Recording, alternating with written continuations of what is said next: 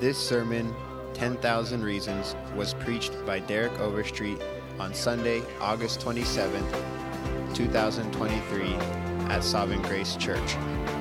Open your Bibles to Psalm 138. And this morning, I'm going to, in just a moment, I'm going to have you stand. We'll read, but I want you to remain standing when we're done reading. Um, I'm actually going to have you stand even as we open the sermon. So don't don't plan on sitting down just because we're done with the text. We're creatures of habit. Uh, remain standing until uh, I let you know. Psalm 138. Would you please stand with me?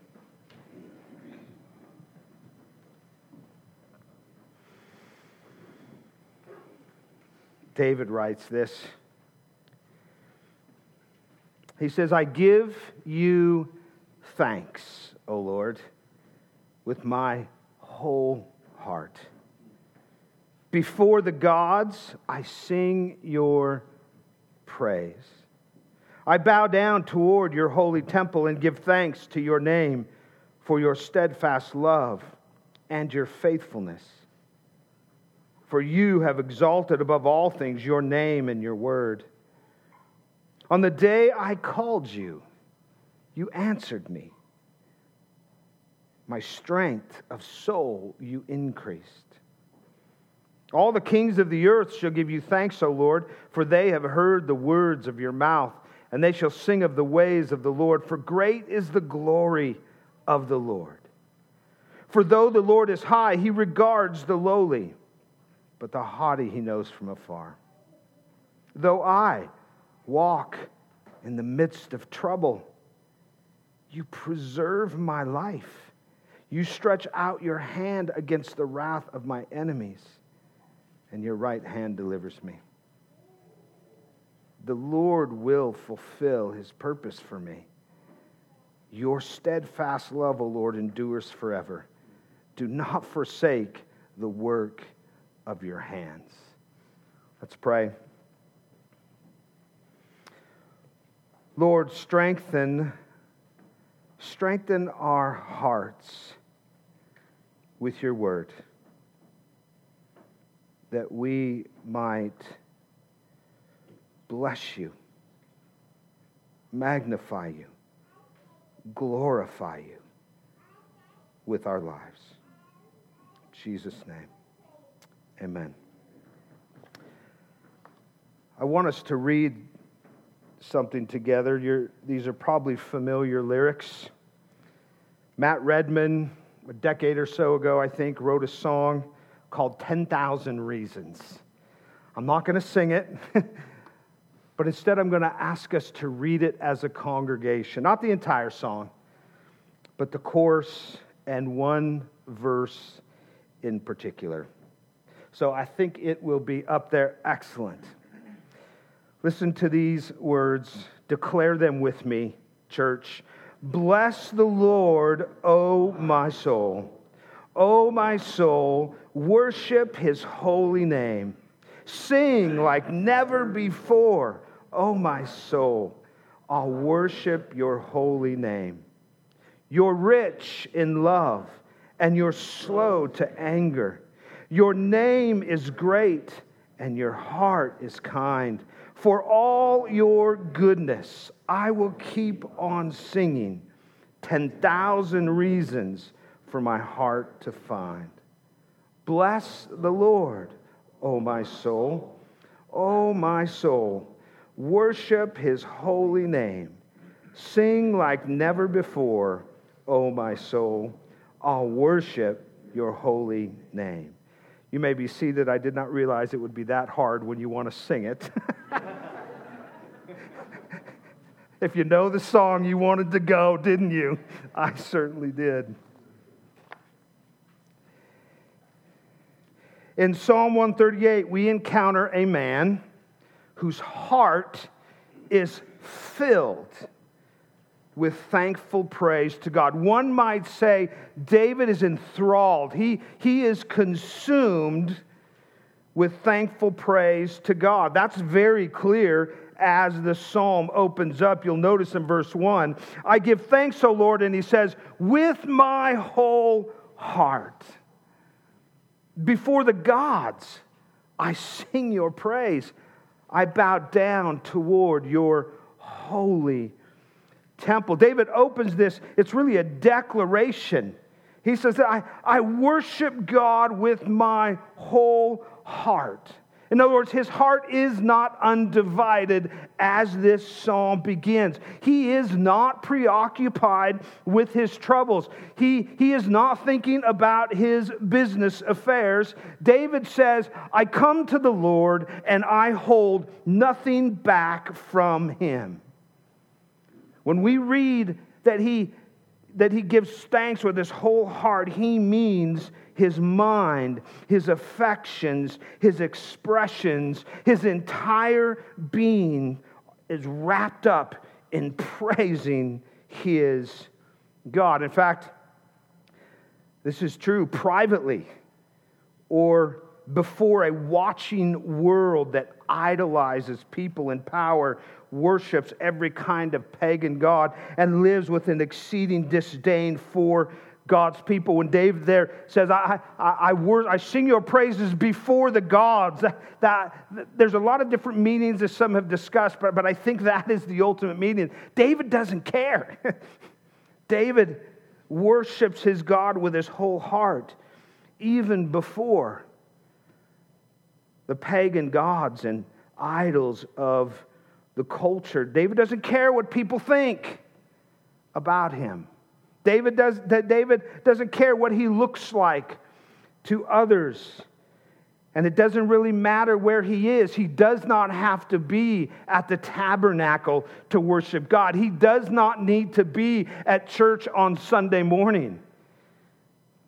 He simply looks toward the temple.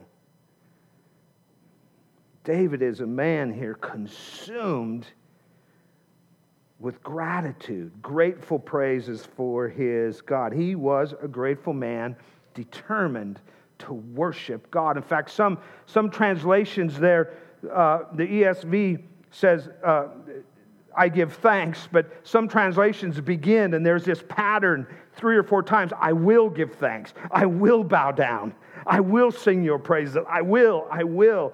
This is a, a man determined to worship God. And and I, and I start out by just bringing some emphasis there. One, because the text does. But two, I think many times we can mischaracterize David. I think it's, I think oftentimes people label David as an old and fragile soul, a man who was depressed and discouraged. He, he had this, this weird love hate relationship with God. And, and, and, I think that, that some do that, you know, put, put that label on David, put David in that box because it somehow gives us a license. It gives us a license to doubt and discourage and rage at God about our own lives. And we simply say, well, look at David. It's in the Bible. But that was not David at all. that was not David at all. Indeed, David lived honestly before God. Have we not seen that over this summer? The Psalms are David's honest assessment about how he's feeling, but it's also his honest assessment about who he is, and more importantly, who God is. And that's why. That is why, while David lived honestly before God, every moment of honesty ends in praise. If you want to know what David was like, look no further than Psalm 138. If you want to be like David, look no further than Psalm 138. I personally believe that, that if the song we just read together, 10,000 Reasons, if that would have, if that would have been playing over Sirius XM back in David's days, I think he would have loved the song 10,000 Reasons. I think you would have found David wandering the palace, belting out the lyrics 10,000 reasons and more to sing your praises, O God. Not because he loved a catchy tune, but because David indeed had 10,000 reasons and more to offer his whole heart in grateful praise to God. David had so many reasons to sing God's praises with thankfulness. And listen, make no mistake, Psalm 138 is not, is, it is not empty adoration. Today, this morning, this sermon is not a pep rally. Whatever David's 10,000 reasons were, Psalm 138 reveals three of them in particular to us. And they're for us, just as they were for David. A man whose life was so difficult, a man who had so many hardships, and yet he can pen Psalm 138. Well, there's some good reasons for that, and they're your reasons as well. So here is my hope and prayer for our time together today. Whatever reasons we think we have not to sing God's praises, the reasons of Psalm 138 will fill our hearts with grateful praise.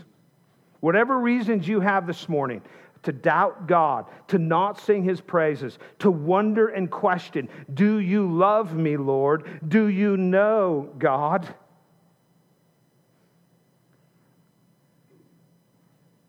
The reasons here in Psalm 138 should chase those out of your soul. And just as David said in verse 2, strength, in verse 3, strengthen your soul give you boldness and courage to walk by faith in gratitude, no matter, no matter your situation. As we begin here, if, if it seems like, okay, we've heard this sermon the last 10 weeks. What's true? We, we are hammering the same nail all summer. You know why? Because that's what the Psalms does. It hammers that nail of, of reorienting, if you will, reorienting our thoughts and our affections and our hope in God. Every psalm, every psalm bids us take a look at yourself and look up at God and see what He has done for you, and now rejoice, praise Him. From Psalm 1 to Psalm 150, that we will look at next week it is, in one sense, the same message trust and hope in God, for He is able and worthy. And listen, we need that, don't we? Every Sunday, we need that because we go out there and we are trampled on. we go out there and, and, and, we are barraged with so many things that make it so easy for us to, to doubt God, so easy for us to, to fall into condemnation because, because we're so given over to our sins so easily. We need to have our thoughts every Sunday enlarged about our Lord and Savior. We need it. We need the hammer that beats the nail of the goodness and loving kindness and persevering power and eternal faithfulness of our Lord and Savior toward us. We're hammering that nail this morning in three ways. Three points for those of you who love to take notes. David's going to show us that he praises God for who he is, he praises God for what he does, and he praises God for what he will do. Our first point this morning praise God for who he is. Notice verse 2. He says, I bow down toward your holy temple and give thanks to your name for your steadfast love and your faithfulness.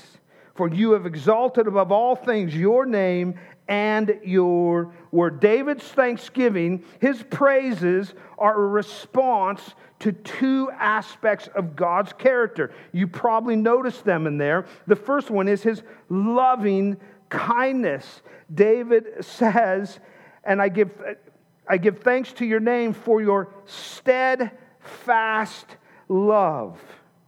The original word there is, you know it, hesed. It, it's the Hebrew word for God's loyal, covenantal love. In fact, David uses the same word. Look down in verse 8. He uses the same word when he says, Your steadfast love, your hesed, O Lord, endures forever. So David begins by, by reminding himself, by declaring that God is a God of perfect, unfailing, unconditional love. When we say God is love, we are not just saying He is kind, He is merciful, He is gracious, He is all of that, but we are saying that He is committed to loving His people infinitely and endlessly. God's love for David and God's love for you never wavers. It never weakens. It, it, never wa- it never wavers nor weakens because God Himself never changes.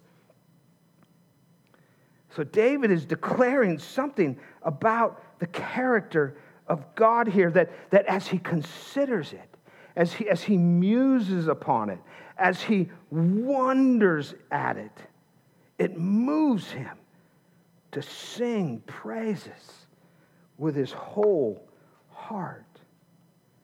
And so it should for us. In Christ, the one we sang about this morning, God has lavished his loving kindness on you. If you are here this morning and you belong to Jesus by grace through faith, that, that is a reality of God's hesed to you. He has set his affections upon you. He has poured out his mercy and grace on you, and he is committed to you because his love for you, as David says, is steadfast. It is enduring. We heard it this morning, Romans 8:39. Nothing, not your weak faith last week or your blatant sin this week, nothing can separate you from the love of God in Christ Jesus. That, that's, that's, that's, that's what God's hesed is. That's the implications for you and I. And is that not reason enough to stir uncontainable thanksgiving in our hearts? Is God's steadfast love not reason enough to sing his praises and not worry about what anybody around us thinks? Is that not sufficient reason to walk out of here, no matter the song you were singing when you walked in? It might have been the bluegrass blues. But is Psalm 138 in these opening verses not enough to move us to walk out of here with a song of victory in your heart and a smile on your face, regardless of what you know is waiting out there? It is. David says, You bet it is. You bet it is. So he looks to God's loving kindness. And then notice he, he talks about his, his faithfulness. His faithfulness. notice what it says. He says, I give thanks to your name for your steadfast love and your faithfulness, for you have exalted above all things your name and your word. The, the idea here, in fact, in some translations, you're, you're, it might just say truth. But the idea here when he, when he talks about God's faithful is that, that God is a God of truth. And because he is a God of truth, he is faithful to his character. He is faithful to his nature. He does not, he cannot act against it. He cannot lie. He always does what he says. And so when he says he has set his faith, his enduring love upon you, his steadfast love upon you, his hesed, then it's true. It's not just true, it's truth itself because God is the God of truth, and He is faithful to His words. His, his promises to you always stand because he is devoted not only to you, but to himself. And to be devoted to himself means that he is devoted to his word, because his word is an expression of himself. You, you know, the, when we say something sometimes, and you want to go, ah, and grab all those words and pull them back in. Somebody needs to make an app for that. That never happens with God. God is faithful and true to his word that he has spoken. Oh, he speaks to us in, in many ways, doesn't he? The Bible says he speaks to us through creation. In a sense, he speaks to us in a conscience. He has spoken to us in Christ Jesus. We have the Bible, though, that he, his written word, where he has spoken to us. And he will always be faithful to what he says. We actually get a profound, we, we, we get a glimpse of the profound nature of this in the second part of verse 2. Notice what he says For you have exalted above all things your name and your word. This is a this is a stunning statement. You have exalted above all. Well, we know he's exalted his name above all things. He's exalted his word above all things as well. Get the point.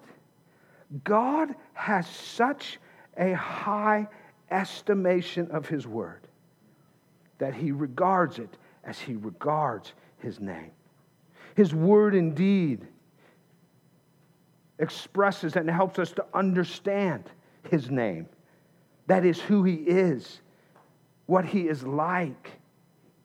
In essence, here in verse 2, God, David is saying that, that God says, My name, my character, my glory, it's on the line through my word. If my word proves to be false, if I do not stand true to my word towards you, then I am false. I love what James Montgomery Boice says. It would be as if God is saying, I value my integrity above everything else. Above everything else, I want to be believed. Indeed, He does. Because when sinners like you and me come to believe in Him, when we stand and take Him at His word, even when the seas are roaring and the mountains are moving, He is magnified and glorified above all things. Listen, this is important. It's worth taking just a moment that there is a tendency for us to diminish the value and the authority of God's word. For a lot of reasons, right? Whether, whether it, God's word doesn't quite dovetail with our feelings on a matter, whether it doesn't speak to our circumstances as we had hoped, or perhaps we have allowed the culture creep to drown out the authority of God's word. For, for a lot of reasons, we can be guilty uh, uh, of depreciating God's word in our lives, and it is always to our spiritual peril. I like what David Kidner says because it helps us to not worship God's word. He says, at the same time, while all that is true, at the same time, Scripture does not encourage bibliolatry. In other words, we don't worship the Bible, we worship God. But the Bible is God's self revelation. He reveals to us what He was like. And so we must regard the Scriptures not higher than God does, but as high as he does. And Psalm 138 2 says he regards his word as high as his name, and that's pretty high.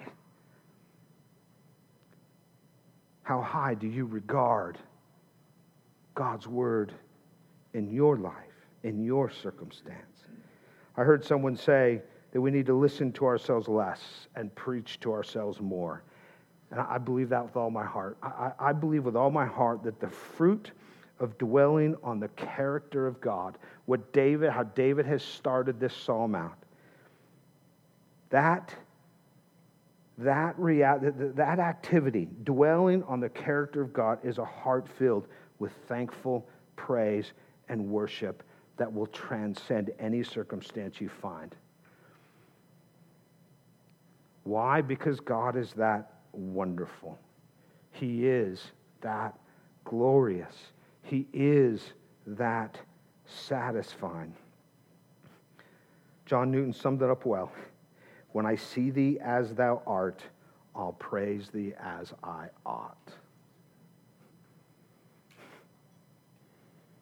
When I see thee as thou art, Lord, help us see you as you are in your word. And let the fruit be that we will then praise you as we should.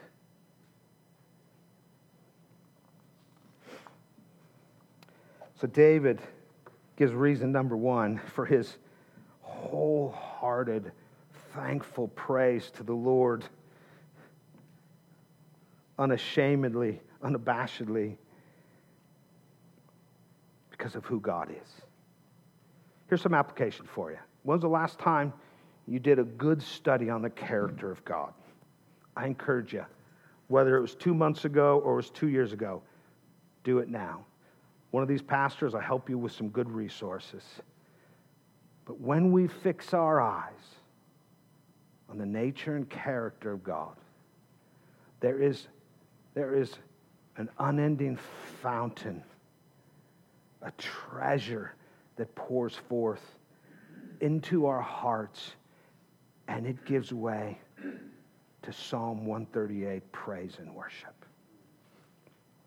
Second, he says, I praise God for what he has done. David has given praise to God for who he is, and now he offers praise to God for what he has done. And what he has done, according to verse 3, he has answered David's prayers. Notice verse 3 On the day I called, you answered me. My strength of soul, you increased. David praises God with a heart of thanksgiving because God answered his prayers. Reason number one would have been enough. Reason number one could carry through eternity. But David goes on. He has 10,000 reasons and more. And he's only on number two. And he says, When I cried out to you, you heard me. And you gave me boldness. That, that's the idea there in verse 3. My strength of soul you increased. You, you gave me a boldness and a strength in my faith.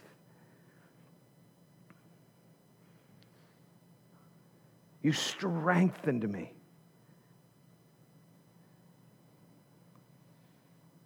To encounter, to face whatever it is that was before me. Think about that. Who is David anyway? I know, you know, we, we talked about how David was, you know, he was God's guy. But David had a right perspective of himself. Look, look down at verse 6. Notice what it says. He says, for, the Lord, for though the Lord is high, he regards the lowly, but the haughty he knows from afar. I promise you, David has himself in the category of lowly. And not to say necessarily that, that David was saying, Yeah, I, I, am, I'm an example of humility, but to say, Who am I? I, I'm, I, I'm too proud too often. David knows that he is nothing. David knows that he has nothing to compel God to do something for him. And yet, God regarded him. God regarded him. In one sense, this is David's way of saying, I'm doing better than I deserve. You've probably heard the saying if you've been around here long enough. It can just be a canned statement, but it's not, hopefully. It's packed with theology, it's packed with the cross. It says, Once I was a sinner running my hell-bound race with no way and no desire to turn my life around towards God. But God, being rich in mercy, through by grace through faith, a gift, saved my soul and set my feet on solid ground, giving me the rock of Christ, who, as David in this psalm says, will preserve my life to the end. I'm doing way better than I deserve because I deserve destruction and I am receiving heaven. I am lowly. I have nothing to give, and yet God regards me. And David here, he knows God regards him in part because he cried out to the Lord. And the Lord heard him. Now, what were David's prayers that he's talking about in verse 3? What were the circumstances? David doesn't say. David doesn't say. God doesn't need you to know. He doesn't need me to know because they're really not part of the equation, right? They're really not part of the equation. David's circumstances are not part of what the point is here. The point is, God regards you, He treasures you. You call out to him, and he is faithful to answer. You ask for spiritual strength, and God gives it. You cry out for boldness, and God grants it. Acts 4. You, you, you cry out for wisdom, and God gives it. James 1 5. God hears your prayers. He, he heard David cry out to him, and he answered him.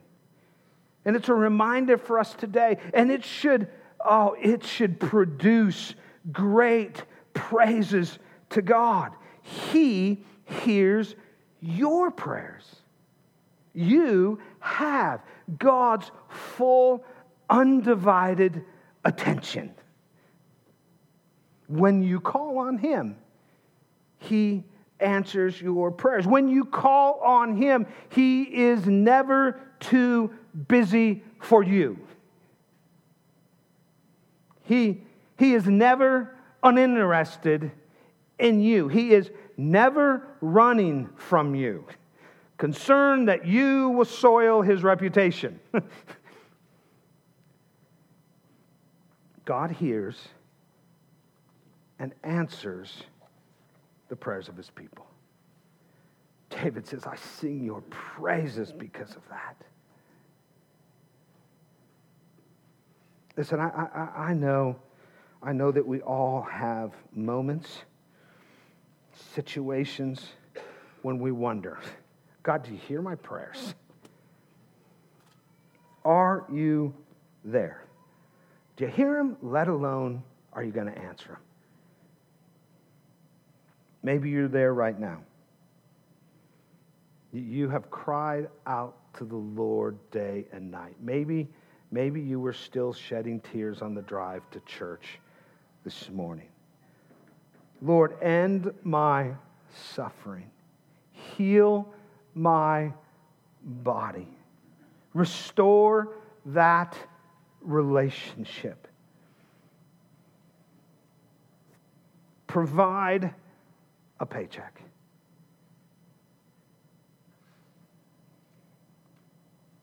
And it seems like you're getting crickets from God.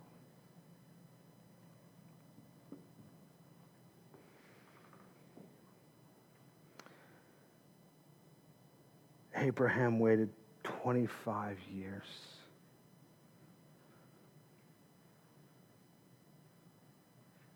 For God to give him that promised son. He wasn't messing with Abraham. He wasn't trying to figure it out. He was growing Abraham. he was at work in Abraham. He heard Abraham's prayers and he was answering them in 10,000 different ways. Think about the Hebrew people in Egypt. 400 years in the wilderness.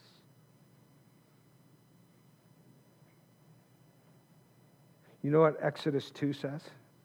The end of Exodus 2, after describing the Hebrew people's plight, the slavery and the bondage, the hopelessness, it ends, just a couple verses, but it ends this way.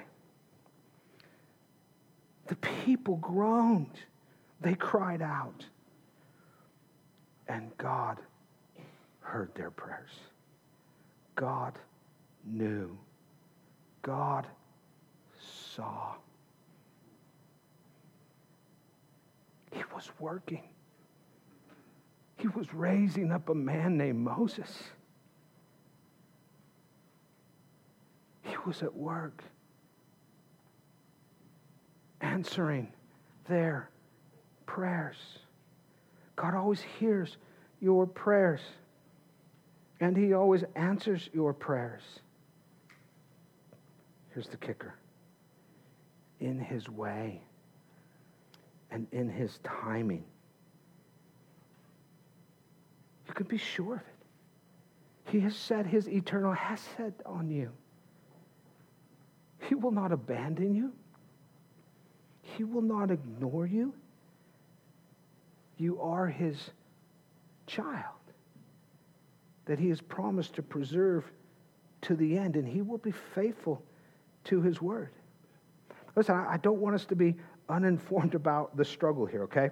We tend to go, this is what happens, at least with me, right?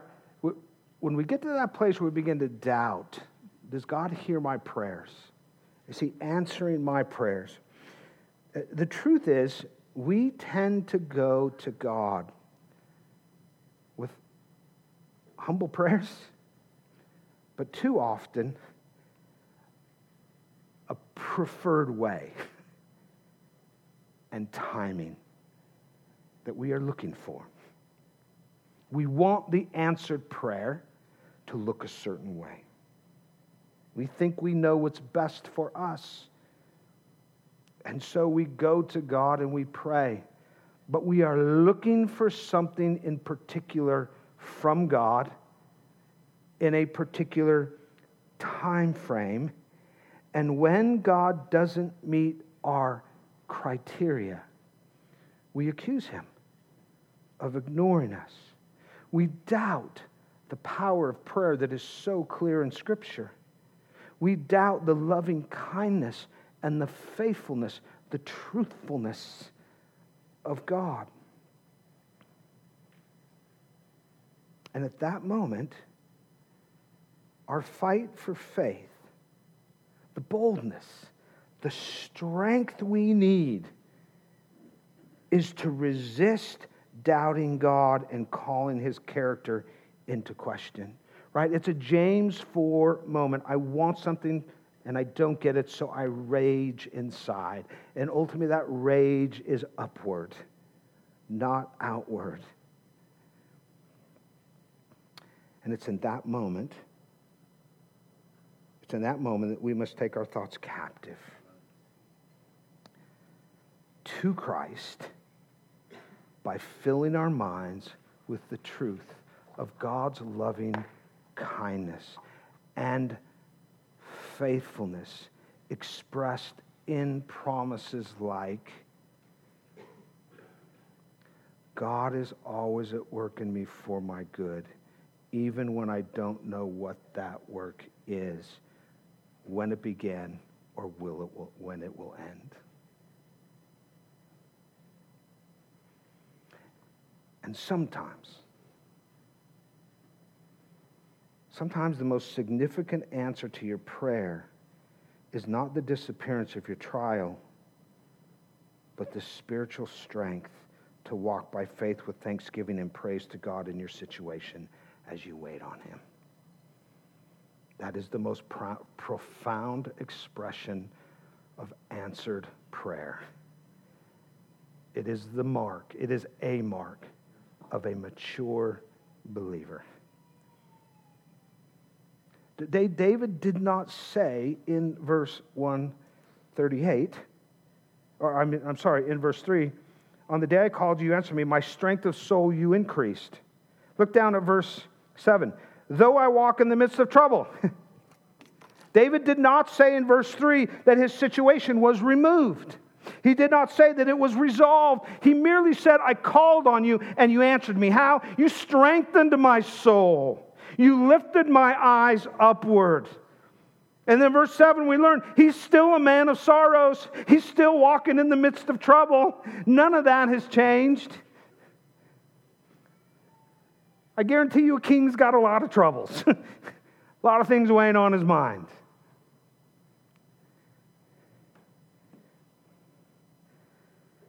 So, verse 7 just sounds like a more comprehensive declaration of verse 3.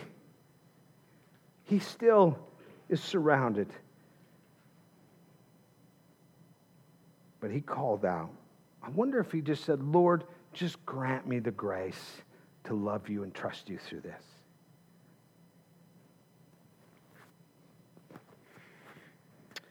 I'm preaching out of this Bible this morning. It's my Bible from way back, way back, even before Pastor's College. And that was way back. and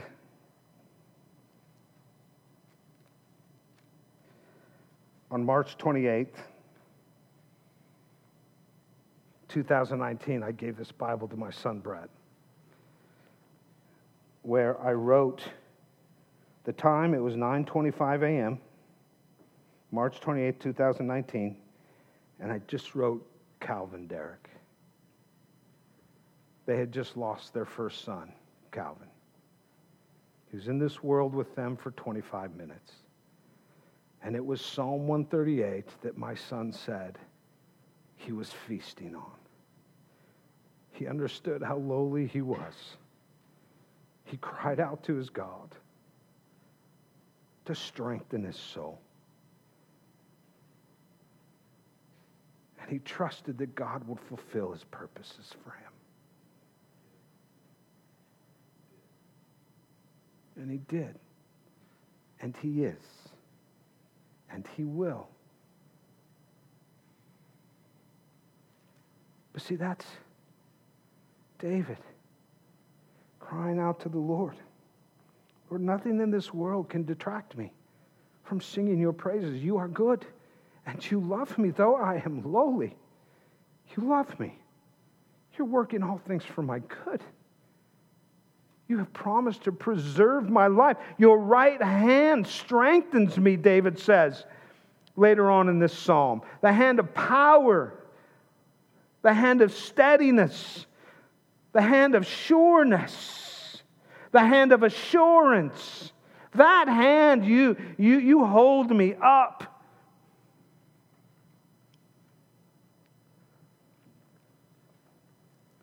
Think back to all of God's faithfulness to you in the past. Will He not continue, Christian? Of course He will. He will, not because of how well you're following Him, but because of who He is.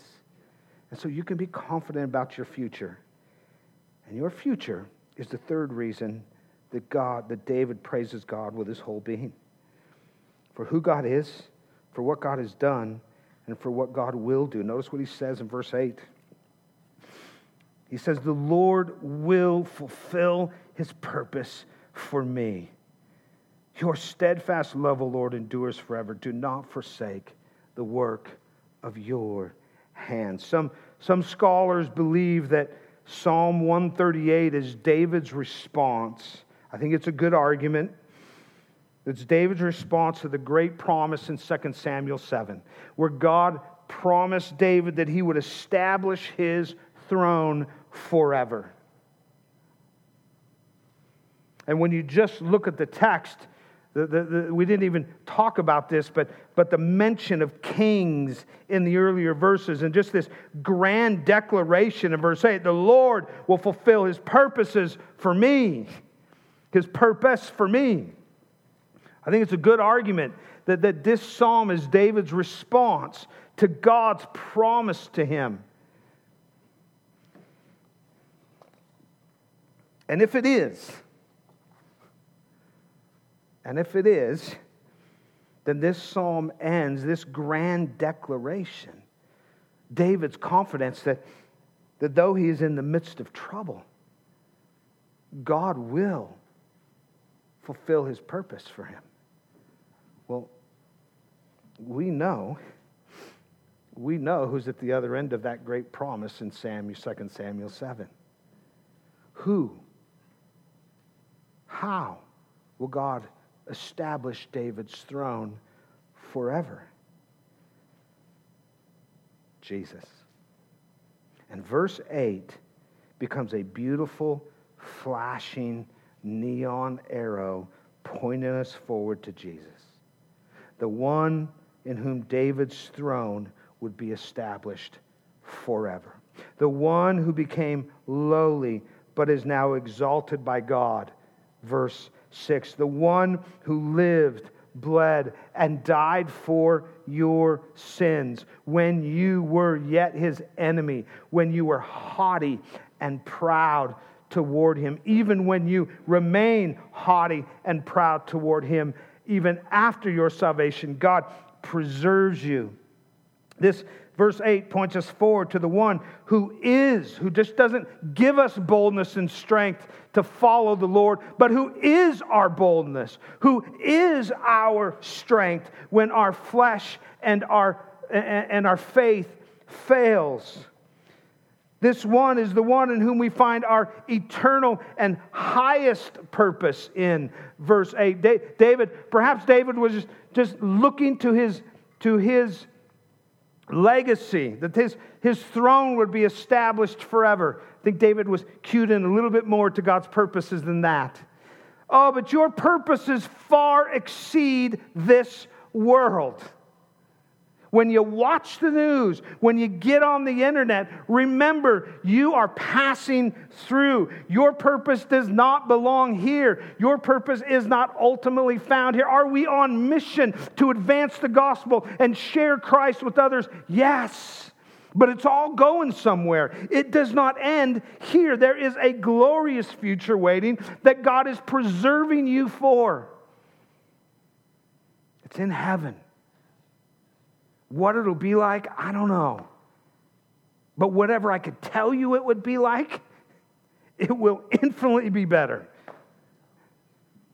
That is your purpose in Christ Jesus. Verse 8 points us to the one who is the revelation and the ultimate expression of God's kindness and eternal faithfulness. What David, we can look back now and say, what God did for me at the cross transcends everything. And what he will do for me is to bring me to his throne where I will eternally sing his praises. And as we heard this morning, there's not a thing that can separate me. There's not a thing that can derail my. There are no off ramps, there are no detours that can get me lost because the Spirit of God lives in me and is keeping me and is preserving me and is taking me to that moment where I see my Savior face to face. And so, at the heart of our gratitude, at the heart of our uncontained praises, is Jesus Himself. It's the heavenly throne. It's Jesus, though, who today says, Come to me, all you who are weary, broken, suffering, desperate, despondent, at your wits' end, come to me. Come to me In me, your sins are forgiven. They're as far as the east is from the west. In me, your righteousness is complete. There is nothing you need to do. In me, your name is written in the book of life. In my indelible blood. Come to me. I will never leave you. I will never forsake you. I will never let you go. I never lose a sheep that my Father gives me. Come to me. Come to me. I am my Father's Hesed to you. Come to me and know that I promise to finish the work that I began in you.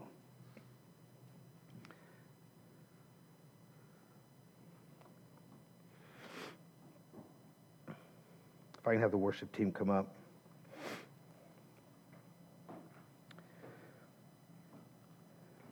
Listen, we, we all have 10,000 reasons and more, don't we? For our hearts to be strengthened and filled with thankful praises to God today. We, we can never run out of reasons. In Christ, we can never run and we never will run out of reasons to worship God. And they all begin where verse 8 points us to the gospel of Jesus Christ and what Jesus has done for you and what he is doing right now in you and for what he promises to do for you on that day. Usher you into the presence of his holy Father in joy and bliss. So, how do we respond? Well, I just want to take real quickly go over 25 ways that you can be thankful. There's a place for that, but not right now, not in this moment. Whether it's for the first time for your salvation or for the thousandth time for your sanctification. We come to Jesus right now. We stand up. Would, would, would you stand up?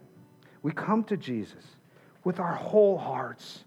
Forget about the person behind you, forget about the person in front of you. There's one person watching that matters Jesus, your Lord and Savior. We come to Him with our whole hearts and we humbly acknowledge that we are lowly, that you, yet you have regarded us. You have given us these promises. And like David, we, we determine, despite our circumstances, not worried about what we look like, not worried about how we sound, not worried about what anybody thinks, to sing our Savior's praises. And here's why we have 10,000 or more reasons. Let me just give you three who He is, what He has done for you, and what He will do for you. Let's sing.